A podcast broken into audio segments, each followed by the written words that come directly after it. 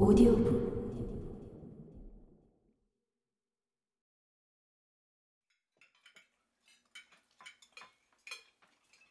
문제가 생겼어요. 그녀가 간단히 말했다. 저녁 식사를 마친 뒤에 이야기할까? 캐시디 여사가 말했다.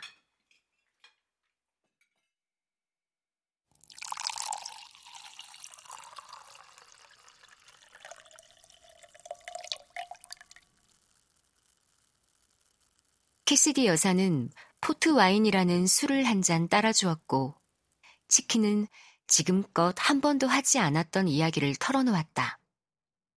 맨 처음부터. 그동안 숨겨온 모든 진실이 양파 껍질처럼 한꺼풀씩 벗겨졌다. 그녀는 이제 게임은 끝났다고, 월터가 존재한다고 믿는 집안 식구가 여기로 와서 그를 만나고 싶어 한다고 설명했다. 월터는 죽은 것 같은데. 캐시디 여사가 천천히 말했다. 네? 롱 아일랜드 고속도로에서 다중 추돌 사고가 일어났을 때 죽은 것 같아. 시신은 신원조차 파악할 수 없었고. 안 통할 거예요. 그런 일은 매일 일어나, 지키. 여느 때처럼 캐시디 여사가 옳았다. 그 말은 통했다. 끔찍한 비극, 광란의 질주, 끝나버린 목숨. 스토니 브리지에 있는 식구들은 치키를 몹시 안타깝게 여겼다. 그들이 장례식에 참석하러 뉴욕에 오겠다고 했지만 치키는 장례식은 아주 조용히 치를 거라고 말했다. 월터가 그러길 원할 거라면서. 어머니는 통화를 하면서 울었다. 치키, 우리가 그 사람한테 너무 가혹했구나. 하나님이 우리를 용서하시기를. 오래전에 용서하셨을 거예요. 치키는 침착했다. 우리는 최선을 다하려 했던 거였어. 아버지가 말했다. 우리가 사람을 잘 보낸 줄 알았는데, 이제는 우리가 잘못했다는 말을 해주고 싶어도 너무 늦어버렸구나. 그이는 이해했어요. 정말이에요.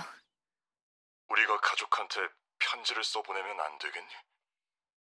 이미 안타까워 하신다고 전해 드렸어요, 아빠. 불쌍한 양반들. 상심이 크실 텐데. 아주 긍정적인 분들이세요. 잘 살다 갔어. 그렇게 말씀하시는걸요. 그들은 신문에 부고를 낼지 물어보았다. 그러지 마세요. 그녀는 자신이 슬픔을 이겨내는 방법은 자신의 삶을 자기가 알던 대로 이곳에서 잘 정리하는 것이라고 했다.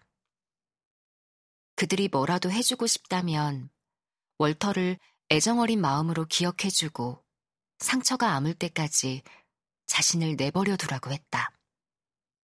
내년 여름에도 평소처럼 집에 찾아갈 거라면서. 그녀는 다른 곳으로 옮길 거라고 했다. 그녀의 편지를 읽은 식구들은 그 말이 잘 이해되지 않았다. 너무 슬퍼서 치키가 제정신이 아닌 것 같다고 생각했다. 어쨌거나 그들은 월터 스타가 살아있는 동안 그를 완전히 잘못 생각했다.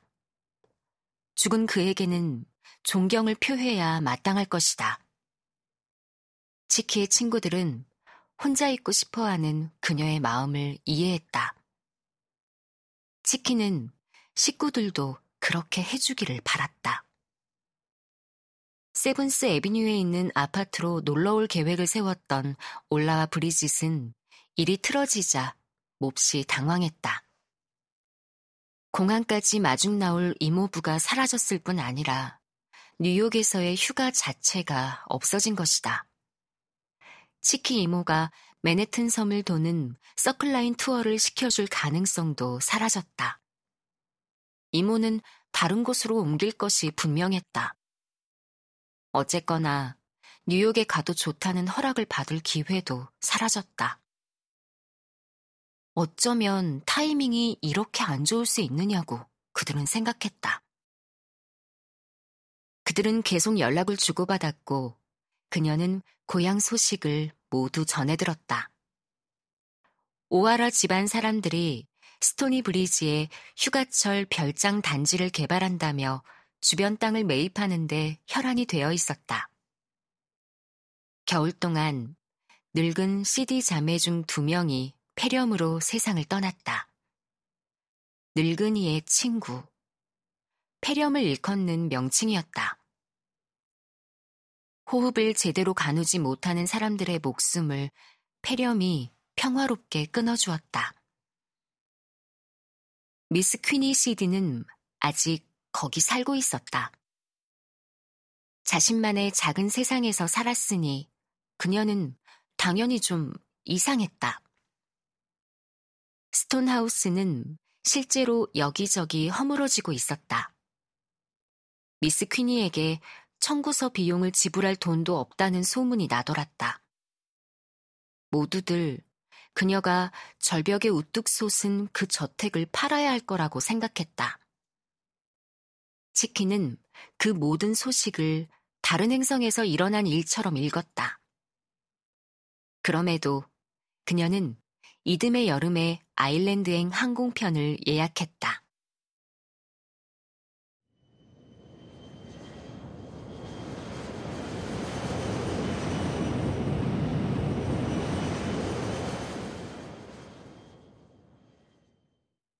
이번에는 더 어두운 색깔의 옷을 가져갔다. 식구들이 기대했을 상복은 아니었지만 상하이 모두 밝은 노란색이나 빨간색은 삼가고 회색이나 짙은 청색 옷을 더 가져갔다. 그리고 변함없이 튼튼한 운동화를 챙겨갔다. 스토니 브리지 주변의 해변과 절벽을 따라 하루에 20km는 걸었을 것이다.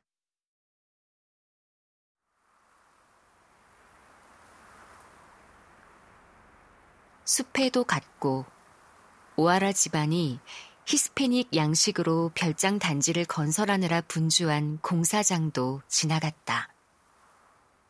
별장들은 검은색 연철 울타리로 마무리되고 탁 트인 일광욕 테라스가 있어 거센 바람이 부는 스토니 브리지 부근의 대서양 연안 기후보다는 더 온화한 기후에 적합했다. 그렇게 돌아다니던 어느 날, 이제는 두 자매를 잃어 외롭고 쇠약해진 미스 퀴니 시디를 만났다. 그들은 사랑하는 사람을 잃은 것에 대해 서로를 위로했다. 이제 그곳 생활도 끝났으니 여기로 돌아오지 않겠니? 사랑하는 남편이 딱하게도 하느님께 돌아갔으니 말이다. 미스 퀴니가 말했다. 글쎄요, 미스 퀴니. 저는 이제 이곳에서 잘 지내지 못할 거예요. 부모님과 살기에는 나이를 너무 먹었고요. 그렇겠구나. 모든 일이 다르게 흘러갔으니까. 그렇지? 나는 늘 네가 돌아와 이 집에서 살았으면 했어. 그게 내 꿈이었단다.